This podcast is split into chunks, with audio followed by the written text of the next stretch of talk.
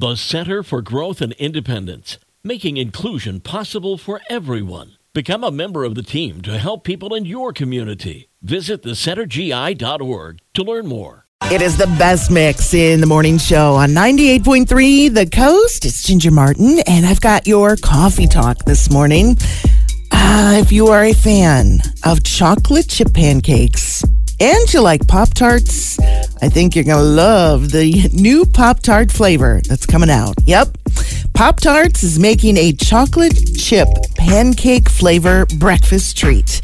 It's going to feature real chocolate chips and maple flavored icing sprinkled with shaved chocolate. These special Pop Tarts will be available at Walmart locations this month and then nationwide by the end of the year. Gatorade is also testing a brand new drink, which is water.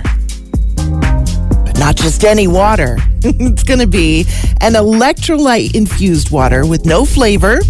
You, you'll still get the benefits of a Gatorade without any taste. They're saying it's a seven step process to make it, and they're making it to compete with brands like Essentia and Smart Water.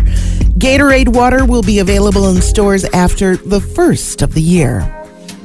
And if you love a designer handbag like I do, mm-hmm, and you have a dog that would fit inside that designer bag, you might be excited to learn that the Kate Spade brand is introducing a new line of gear specifically designed for your dogs.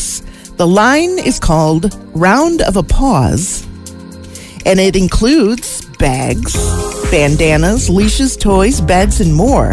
If you've ever purchased a Kate Spade bag, you know it is pricey, but worth it, right? Mm-hmm. the line of, of dog gear is going to be much more affordable with just about everything priced under $100. And there's your coffee talk this morning from 98.3 The Coast.